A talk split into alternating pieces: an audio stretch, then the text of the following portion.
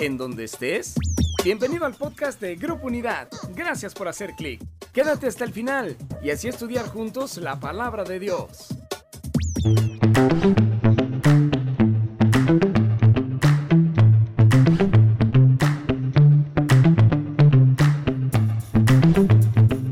Por más de 40 años fui pastor de Amistad Familiar de Mexicali.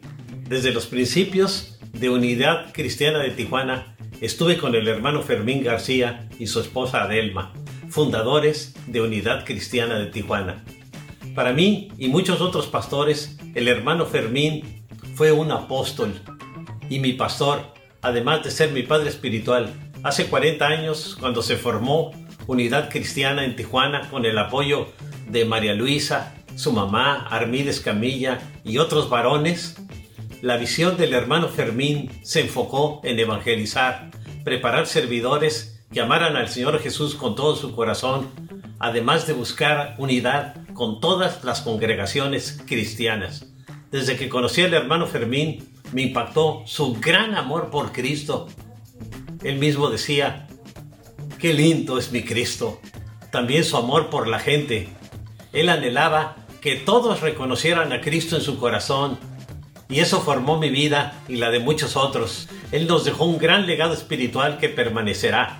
La hermana Delma ha sido una gran bendición para mi esposa Ivonne y para mí.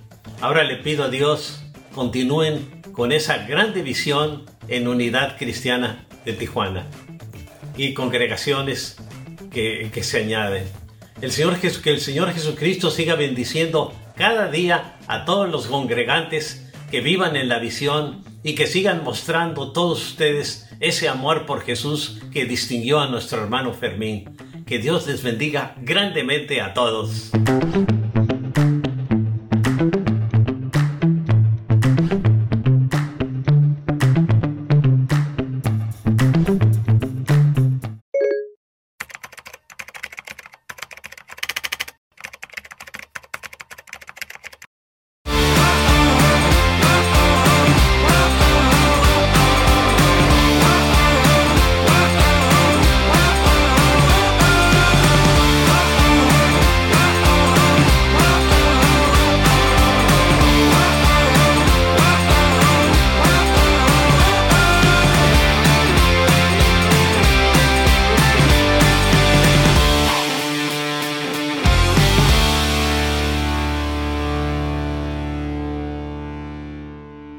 ¿Cómo están?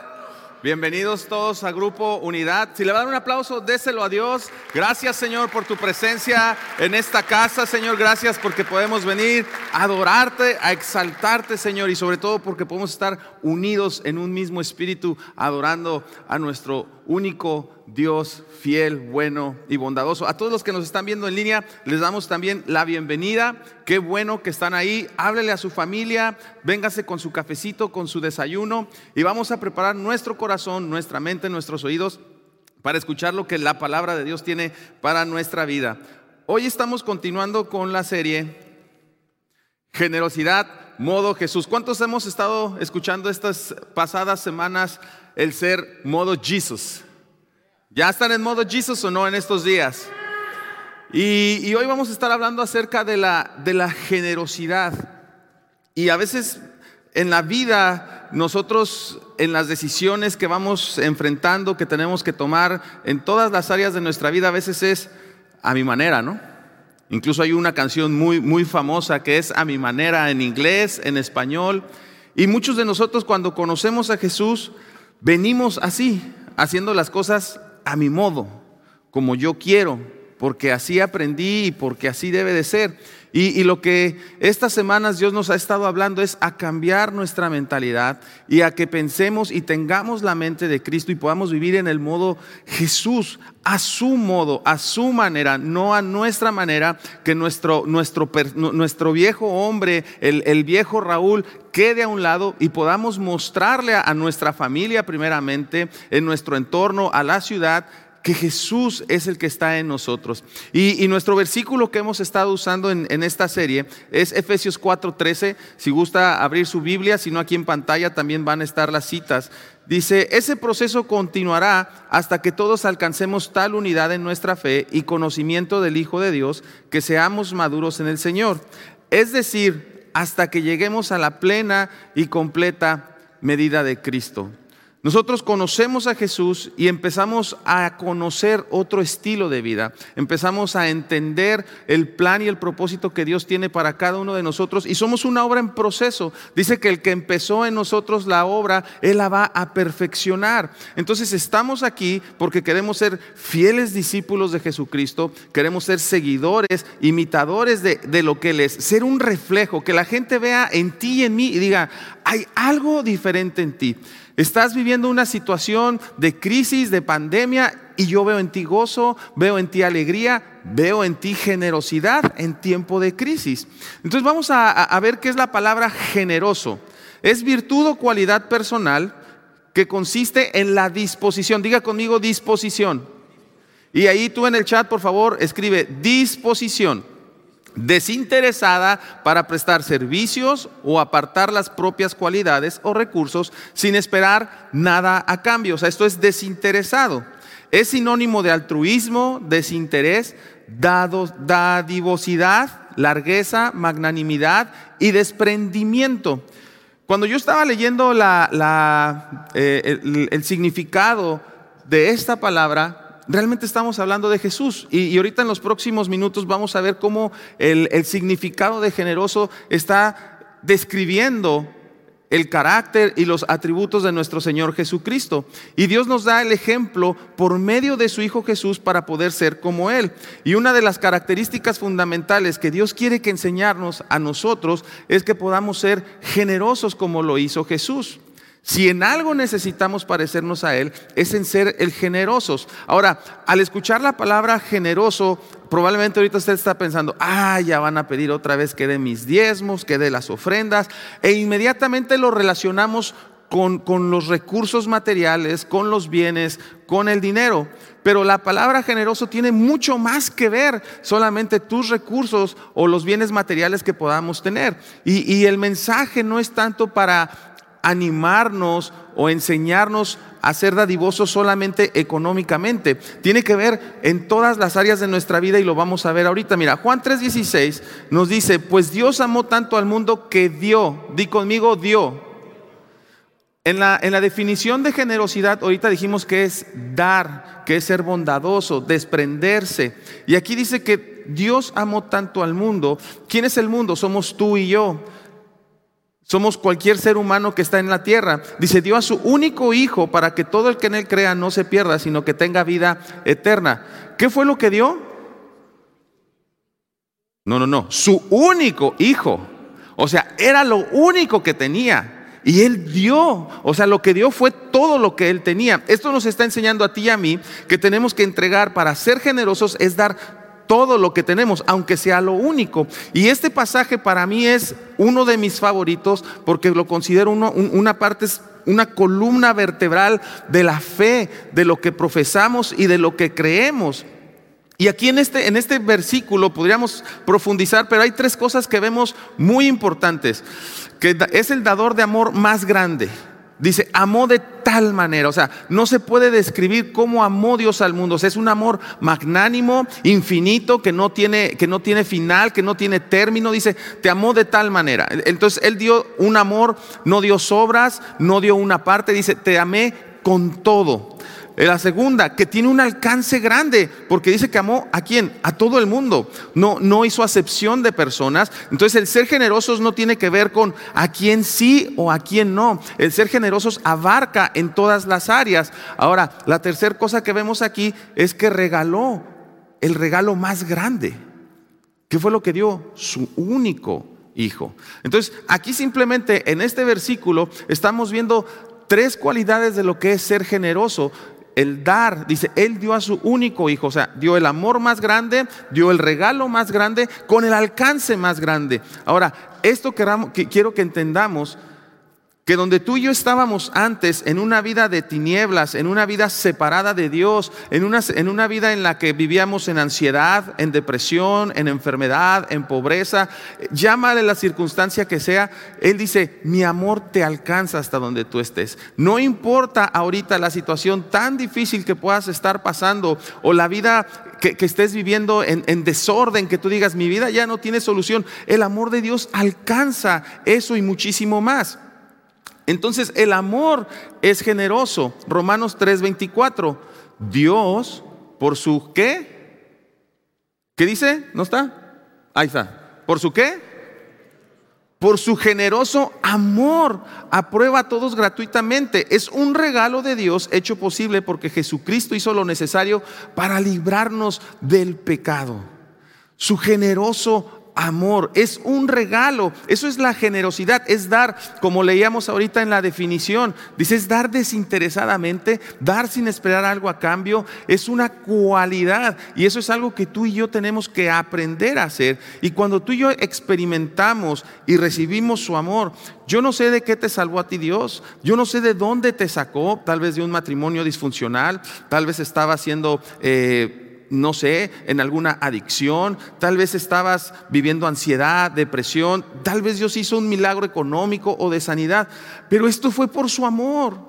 Y de esto se trata el Evangelio, de esto se trata que tú y yo estemos aquí, que podamos experimentar el perdón de Dios, que aún siendo tú y yo malos, ruines, imperfectos, dices, tanto mi amor que te alcanza. ¿Por qué? Porque quiero librarte del pecado. que es el pecado? Es la separación de Dios. Es vivir una vida lejos, apartado de Él. Y es lo que dice, sabes que yo quiero librarte de la muerte. Entonces cuando tú y yo experimentamos esto, entonces podemos empezar a dar y a vivir lo que hemos experimentado de Él. Tito 2, 11, 14 dice, porque ha sido revelado el generoso amor de Dios. Quiere decir que el ser revelado es algo que estaba oculto, es algo que tú y yo no veíamos cuando estábamos caminando en una vida de desorden, en una vida alejada de Dios. Pero llega un momento como Pablo cuando se expone a, ese, eh, tiene ese encuentro con Jesús y, y fueron sus ojos abiertos. Eso es lo que dice aquí, dice el generoso amor de Dios que trae salvación para quién, para algunos es para todos. Eso es un amor generoso. Dice, y este amor nos enseña a no faltarle el respeto a Dios, a abandonar la maldad del mundo y a vivir en este mundo con buen juicio, como Dios quiere, dedicados a Él. Mientras tanto, esperamos ver la gloria de nuestro gran Dios y Salvador Jesucristo. Aguardemos ese día feliz, pues el que se entregó a la muerte por, por nosotros para librarnos de toda maldad y limpiarnos de todo pecado, también lo hizo para que seamos su propio pueblo. Fíjese, ocupado siempre en hacer buenas obras. O sea, Jesucristo dice, mira, yo te salvé, te di vida eterna, perdoné tus pecados, esperamos la venida de nuestro Señor Jesucristo, pero dice, ¿sabes qué? Mientras quiero que estés ocupado haciendo buenas obras.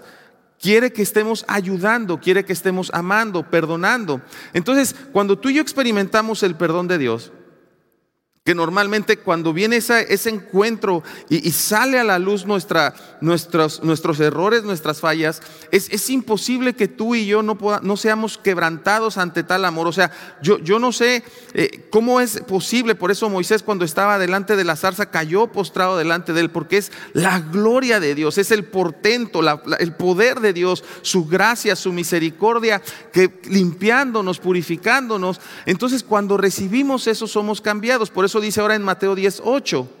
Sanen a los enfermos, resuciten a los muertos, limpien de su enfermedad a los que tienen lepra, expulsen demonios.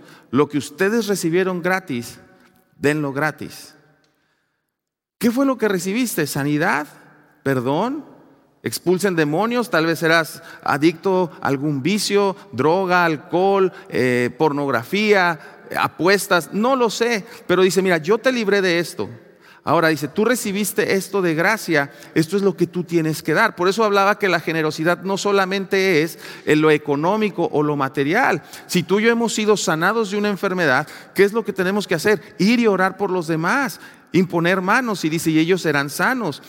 dice, resucitan a los muertos. ¿Cuánta gente ahorita tiene sus sueños, sus negocios muertos, sus anhelos, sus deseos? Tú y yo tenemos que ir y dar esa palabra de ánimo, esa palabra de aliento. Él dice que Él nos va a dar palabra de ciencia, de conocimiento. Entonces, no es solamente para que tú y yo vengamos, nos sentemos en una butaca, recibamos un alimento y que mi vida y mi familia estemos bien y seamos unos gorditos espirituales. Come come come, pero no damos nada. Tú y yo tenemos que ir y dar lo que Dios nos ha dado, que es su amor, el perdón.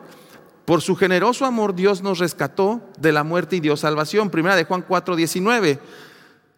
Nosotros amamos porque Él nos amó primero. Si alguien afirma, yo amo a Dios, pero odia a su hermano, ese es un mentiroso. O sea, tú y yo no podemos tener pleitos con la familia, con los hermanos, con los padres, con los nietos, con los sobrinos, con los vecinos, con el jefe, con los compañeros. Porque si tú y yo hemos recibido el amor de Dios, si tú y yo hemos experimentado el amor de Dios, dice, entonces tú no puedes odiar a tu hermano. Dice, es un mentiroso. Y esto es un momento para reflexionar que tú y yo tenemos que entonces dar perdón. Eso es ser generoso. Dios en su amor generoso nos perdonó nuestras fallas, nuestros errores. Entonces, si tú y hemos recibido ese amor, también tenemos que ser generosos en perdonar para amar a los que nos han hecho daño. Dice, pues al que no ama a su hermana, a su hermano, a quien ha visto, no puede amar a Dios, a quien no ha visto. Y Él nos ha dado este mandamiento. El que ama a Dios, ame también a su hermano. Entonces, el ser generoso no solo tiene que ver con los recursos materiales, tiene que ser con el amor, con el perdonar. ¿Cuántas amistades, cuántas relaciones a lo largo del tiempo hemos dejado porque hubo un malentendido, porque no nos sentamos y pudimos reconciliar por el orgullo, por el ego, porque decimos, no, es a mi manera. No, yo no le voy a andar pidiendo perdón a nadie. Yo porque voy a dar un perdón. Eso es ser generoso, el dar un perdonar, un perdón, el amar. Si decimos amar a Dios, debemos de amar al prójimo. Y si yo amo al prójimo, entonces me va a doler, me va a preocupar su situación económica, de salud, de matrimonio, y debemos de estar amando a estas personas. Ser generoso es amar al prójimo. Primera de Corintios 13, 4, 7. El amor es paciente. ¿Eres paciente con tus hijos ahorita en las clases en línea? ¿Eres paciente con tu esposo? ¿Eres paciente estar haciendo las filas ahorita para entrar al banco? ¿Eres paciente con el tráfico? Dice, ¿sabes qué? Si tú eres amor, tienes que ser paciente, tienes que dar paciencia, tienes que ser bondadoso. ¿Qué es ser bondadoso? Es todo lo bueno, es una persona que da, hace el bien, que hace lo bueno. El amor no es envidioso, ni jactancioso, ni orgulloso, no se comporta con rudeza, no es egoísta, no se enoja fácilmente, no guarda rencor. El amor no se deleita en la maldad, sino que se regocija con la verdad. Todo lo disculpa, todo lo cree, todo lo espera, todo lo soporta. Eso es ser generoso tenerle amor y paciencia al matrimonio. Hemos escuchado ya varias veces que ahora con este encierro, con las cuarentenas, incrementó el número de divorcios, de violencia familiar. ¿Por qué no estamos siendo generosos en amar, en amar a nuestra familia? Que en el momento del encierro, de la desesperación, de la ansiedad, en vez de estarnos ofendiendo con palabras, mejor ofrecer palabras de amor. Eso es ser generoso también. Dice, no es ser egoísta. ¿Por qué no somos generosos? Porque no, esto es mío, esto a mí me costó. Pero leímos que la definición es dar todo. ¿Qué hizo Jesús? Dio todo, lo único que tenía. Entonces, esto es lo que nos habla de la generosidad. Pero vivimos en una sociedad donde vivimos a través de las redes sociales comparándonos, en que queremos parecernos a las personas, queremos estar fits, queremos estar en la misma ropa, queremos tener los mismos viajes. Y estamos constantemente en una, en una competencia diaria donde estamos envidiando o deseando lo que otros tienen.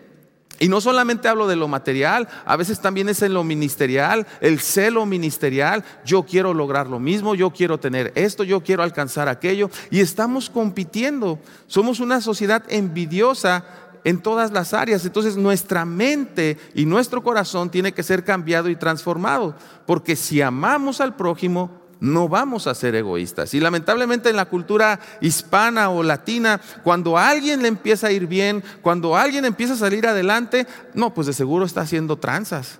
De seguro hizo algo malo. Ay, pues ¿por qué le está yendo bien? En vez de gozarnos, en vez de decir, qué bueno que Dios te está bendiciendo. Y aquí en Filipenses 2, 6, 11 vemos la descripción de lo que es ser generosos. Y Jesús mismo nos pone el ejemplo. Dice, el cual siendo en forma de Dios, habla de Jesús. Porque acuérdense que son uno mismo, es la Trinidad, Dios Padre, Hijo y Espíritu Santo. Jesús era Dios mismo. Dice, no estimó el ser igual a Dios como cosa a que aferrarse. No fue egoísta.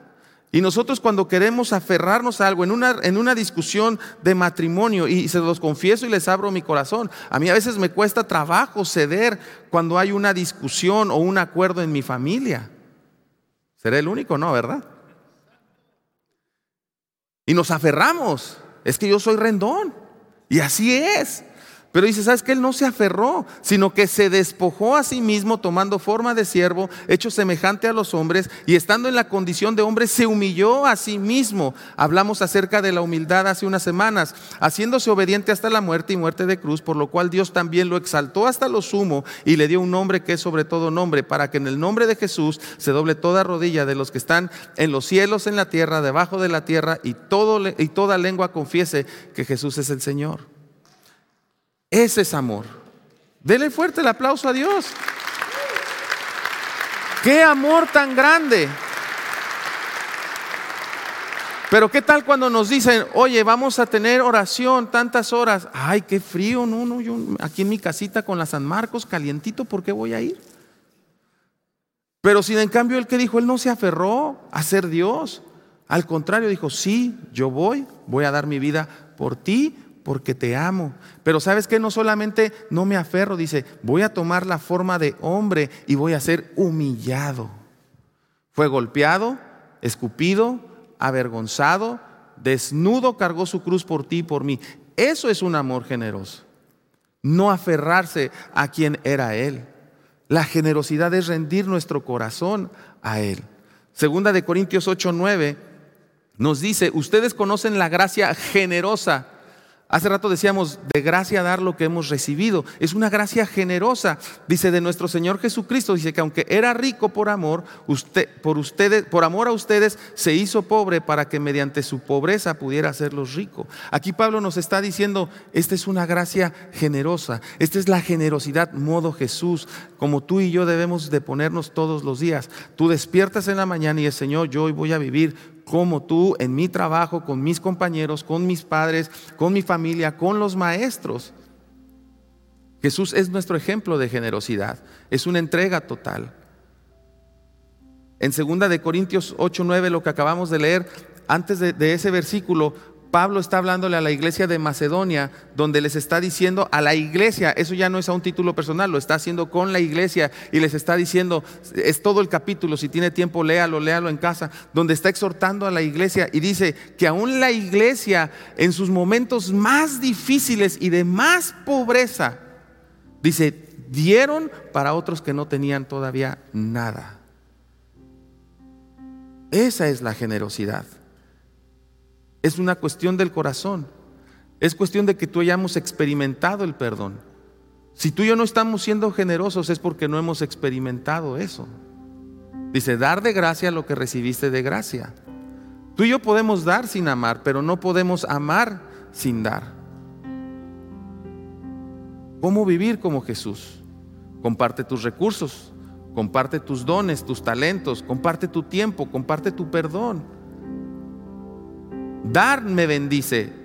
El que tú y yo podamos darle a otro es una oportunidad de bendición. Siempre estamos, Señor, bendíceme en los chats. Por favor, por trabajo, por favor, por trabajo, por favor, por oportunidades. Ok, tú y yo queremos ser bendecidos. Hay leyes y principios espirituales que si los ponemos en práctica, aparte de la oración, vamos a empezar a ver la bendición en nuestra vida.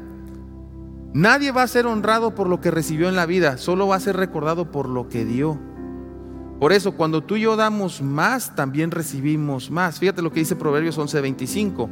El alma generosa será prosperada y el que saciare también será saciado. Es que Raúl, son tiempos difíciles, son tiempos de crisis. Y lo vamos a ver ahorita. Dice, pruébame en esto. Dar es una inversión para la eternidad. Mire, eh, yo, yo, yo trabajo cerca de una funeraria y todos los días Veo cómo salen las carrozas fúnebres hacia el panteón todos los días. Y le cuento algo. Nunca he visto la carroza fúnebre y que atrás vaya una madrina con los carros del Señor. Nunca he visto que vaya atrás un guajul con toda la ropa del Señor. Es más, nunca he visto que lleven la casa del muerto. No lleva nada, no nos vamos a llevar nada de este lugar. No podemos guardar tesoros para nosotros, pero sí podemos enviarlo al cielo por anticipado. Compartir con otros. Mateo 6, 19, 21 dice, no acumulen para sí tesoros en la tierra, donde la polilla y el óxido destruyen y donde los ladrones se meten a robar. Más bien, acumulen para sí tesoros en el cielo, donde ni la polilla ni el óxido carcomen, ni los ladrones se meten a robar. Porque donde está tu tesoro, ahí también está tu corazón. ¿En qué estamos invirtiendo? Ahora, no quiero que, vivas con una mentalidad de conformista y de decir, no, pues yo no me importa el dinero. No, no, no, porque sé que tienes que pagar la escuela, sé que tienes que pagar la renta, la luz, y Dios te quiere bendecir y te quiere prosperar. Pero que tu tesoro, tu corazón no esté en eso, que tu afán no esté en querer más y en acumular riquezas sino en que tú digas, ok, yo tengo que hacer mis tesoros en el cielo. Cuando somos generosos y damos a otros, lo estamos haciendo para Dios.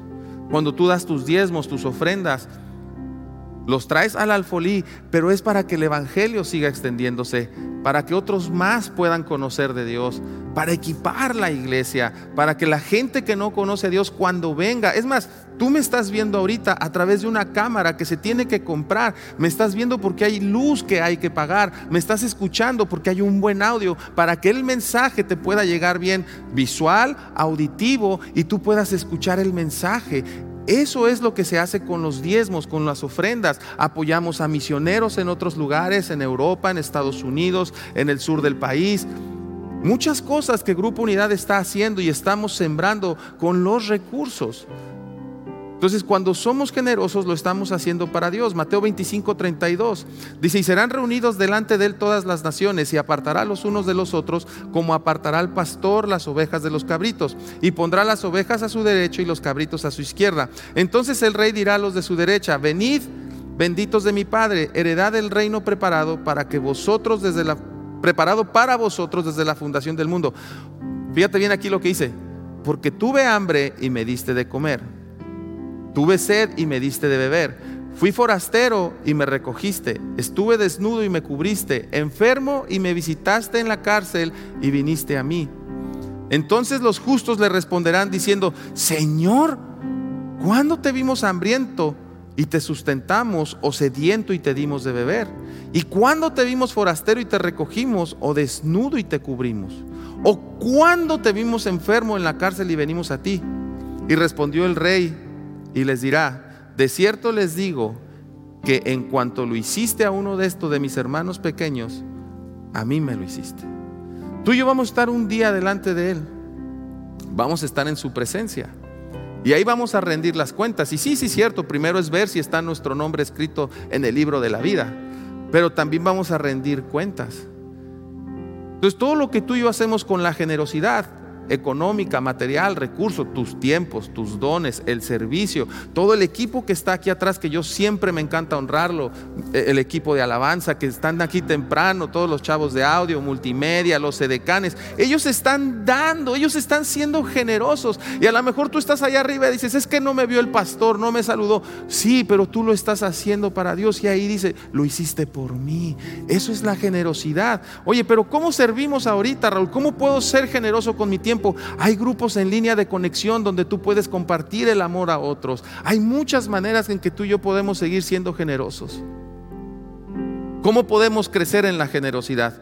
Comienza con, pequeñas cosas. La generosidad es una virtud que, que, estábamos leyendo al principio de la definición. Es una virtud, es un atributo, es parte del carácter de Dios y eso es lo que debe de haber en ti y en mí, que se refleja a nosotros en pequeñas cosas. Sencillo.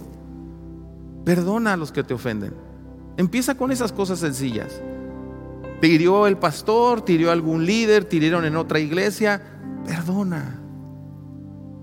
Te hirió alguien en tu familia, tu jefe. Perdona. Tienes problemas con tus hermanos, ponte a cuentas con ellos, reconcíliate. Los esposos podemos empezar siendo generosos con palabras a nuestras esposas. No es que yo no sé decir te quiero, yo no sé abrazar. Empecemos con esas pequeñas cosas siendo generosos, empecemos preocupándonos por nuestros hijos. Oye, ¿cómo estás? ¿Cómo estás en la escuela? Yo sé que como hombres es difícil la carga económica, las responsabilidades, pero toma un tiempo con tu familia. Podemos comenzar siendo generosos con palabras. La esposa igual, respetando, honrando al esposo, el esfuerzo que hace al salir y ir a trabajar en vez de exigirle. Ámalo. Viejo, te amo. Sé que estás haciendo lo mejor que puedes. Eso es ser generosos. En tu trabajo, ofrece horas extras. No, si no me pagan, no me quedo. Como patrón, sé generoso, cumple con las prestaciones. Hay muchas maneras de ser generosos. Comienza con poco. Es más, muy sencillo. ¿No dabas propina? Da propina. Ya dabas, dales el 10%. Dabas el 10, súbele al 11. Empecemos siendo generosos con lo poco. Cuando alguien te pide ayuda, dale la ayuda. Este me cuesta mucho trabajo. Si alguien te pide el paso, dáselo. Aunque lleves prisa. ¿Qué hizo Jesús? Dio algo sin esperar a cambio. No se aferró y se dio a sí mismo. Mateo 5:42. Al que te pida, dale. Y al que quiera tomar de ti prestado, no se lo rehuses. Estamos acostumbrados a hacer algo a cambio de algo. ¿Por qué? Porque esa es mi manera. ¿Cómo voy a lograr? Pues voy a, voy a hacer puntos en el trabajo, voy a hacer puntos en, la, iglesia, voy a hacer puntos porque deseo recibir algo a cambio. Y está bien que, que demos nuestro mejor empeño con excelencia para que se nos abran puertas. Pero lo hacemos, dice, todo lo que hagas, hazlo como si fuera para Dios. Para empezar a ser generoso, haz algo por alguien que no te pueda pagar. Haz algo por alguien que sabes que esta persona no me lo va a devolver, es más, ni me lo va a agradecer. Porque sabes que así somos tú y yo con Jesús. Él dio su vida, Él dio todo por ti y por mí. Y a veces ni por los alimentos damos gracias. Somos malagradecidos. No le entregamos el tiempo para servir. Él dio todo. Demos de nuestro tiempo para servir. Somos una iglesia de dos mil, tres mil miembros, pastor. Deberíamos de estar alcanzando, impactando esta ciudad, hablándole a todos de Cristo. Y por último, avanzar al próximo nivel de generosidad. Primera de Corintios 16, 1, 2. En cuanto a la ofrenda para los santos, haced vosotros también de la manera que ordené en las iglesias de Galacia cada primer día de la, de la, semana, cada uno de vosotros ponga aparte algo, fíjese, según haya prosperado, guárdenlo para que cuando yo llegue no se recojan entonces ofrendas. Debemos de ser fieles en nuestros diezmos, en nuestras ofrendas.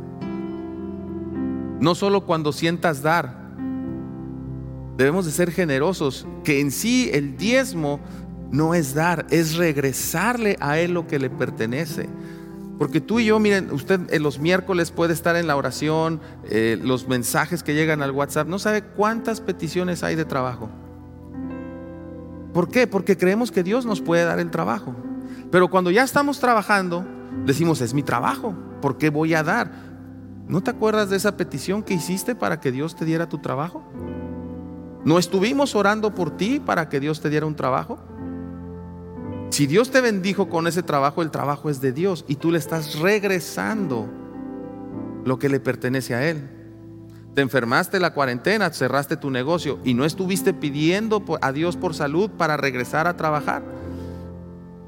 ¿De quién es la salud? ¿De quién es la vida? Todo le pertenece a Él. Todo es de Él. Nosotros tenemos que entregarnos completamente a Él. Malaquías 3, 8, 10 dice, ¿acaso roba el hombre a Dios? Ustedes me están robando y todavía preguntan, ¿en qué te robamos? En los diezmos y en las ofrendas. Ustedes, la nación entera, está bajo gran maldición, pues es a mí a quien están robando. Fíjate, la nación entera está en maldición. ¿Será porque en México o en Latinoamérica no sabemos dar y sembrar? ¿Y no serán los gobernantes culpando siempre al gobierno? Y aquí dice, ustedes están bajo maldición toda la nación porque me están robando, pues es a mí a quien roban. Traigan íntegro el diezmo para los fondos del templo y así habrá alimento en mi casa. Pruébenme en esto, dice el Señor Todopoderoso, y vean si no abro las compuertas del cielo y derramo sobre ustedes bendición hasta que sobre y abunde. ¿Y por qué lo hacemos? ¿Por qué el dar? Porque nos salvó, porque nuestra vida le pertenece. En Éxodo 13, 14 dice, y cuando mañana te pregunte tu hijo diciendo, ¿qué es esto? Le dirás, Jehová nos sacó con mano fuerte de Egipto, de casa de la servidumbre. Aquí están hablando el pueblo de Israel cuando Dios los rescata de la esclavitud de Egipto y se van. Y entonces ellos ofrecían en ese tiempo el, primer cordero como sacrificio para redimir el resto que tenían. Entonces un hijo le pregunta a su padre, oye, ¿por qué estamos haciendo esto? ¿Por qué consagramos el primogénito? ¿Por qué damos las primicias de nuestro ganado, de nuestra cosecha? Y dice, ah, ¿sabes por qué? Porque Dios nos libró de la esclavitud. Por eso damos. Por eso le regresamos lo que a Él le pertenece. Entonces hoy hablamos de ser generosos modo Jesús. Hoy en estos tiempos que vivimos de tanta crisis, donde hay tanta necesidad. Y yo sé que muchos de los que estamos aquí veniste hoy por una necesidad. Pero debemos de empezar a ser generosos y comenzar hoy con los que nos rodean, con el prójimo. ¿Quién es el prójimo? Toda la humanidad. Sé generoso con tus actitudes, con tus palabras, con tus acciones, con tu tiempo, con tus finanzas, con tus recursos. Sé generoso con Dios, con tu familia, con tus hijos, con tus vecinos, con tus compañeros, con los que conoces, los que no conoces y sobre todo con los que odias. Prueba a Dios en las finanzas trayendo tus ofrendas y tus diezmos. Pero ¿sabes qué es el mejor regalo que le podemos dar a Dios? Entregarle nuestra vida. Señor, te entrego mi corazón, te entrego lo que soy, te entrego mi negocio, te entrego mi familia, te entrego el ministerio, nada es mío, todo te pertenece a ti. Si tú entregaste tu vida, si tú te humillaste, si tú viniste a este mundo para salvarme a mí, ¿por qué no te voy a entregar mi vida? ¿Por qué no le vas a entregar tu corazón? ¿Por qué no le dices, Señor, te entrego todo lo que soy? Mis sueños, mis anhelos, mis pensamientos, todo te lo doy. Mire, no podemos agradecer a Dios con palabras nada más. Segunda de Corintios 9:15 dice, no tenemos palabras para agradecer a Dios por el regalo de su generoso amor. No hay palabras. Hagámoslo con acciones. Y yo te invito a que este día tú le entregues todas tus cargas, que le entregues tu vida a Él. Si tú nos estás viendo en línea, te animo a que le digas, Señor, hoy me arrepiento de, de, mis pecados, de mis faltas. Si tú diste todo por mí, si tú descendiste del cielo para darme tu amor, yo te correspondo entregándote mi vida también. Y quiero hacerles esta invitación también a ustedes. Y es muy sencillo. Simplemente tenemos que decir con nuestra boca, que Él es mi Señor, creer y confesar que Él entregó su vida por mí en esa cruz y al tercer día resucitó y entonces ahora eso nos da el derecho de ser hijos de Dios. Les voy a pedir que me acompañen a hacer esta oración y repitan después de mí. Si me estás viendo en línea, haz esta oración conmigo, por favor. Señor Jesús, te pido perdón por todos mis pecados. Reconozco que he fallado y creo que tú moriste por mí en la cruz y resucitaste al tercer día por mí. Y hoy estás sentado a la diestra del Padre, intercediendo por mí.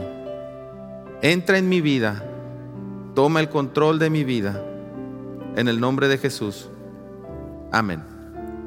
¿Alguien hizo esta oración aquí? Quisiera saludarle, nada más si levanta su mano muy rápidamente, quisiéramos saludarle.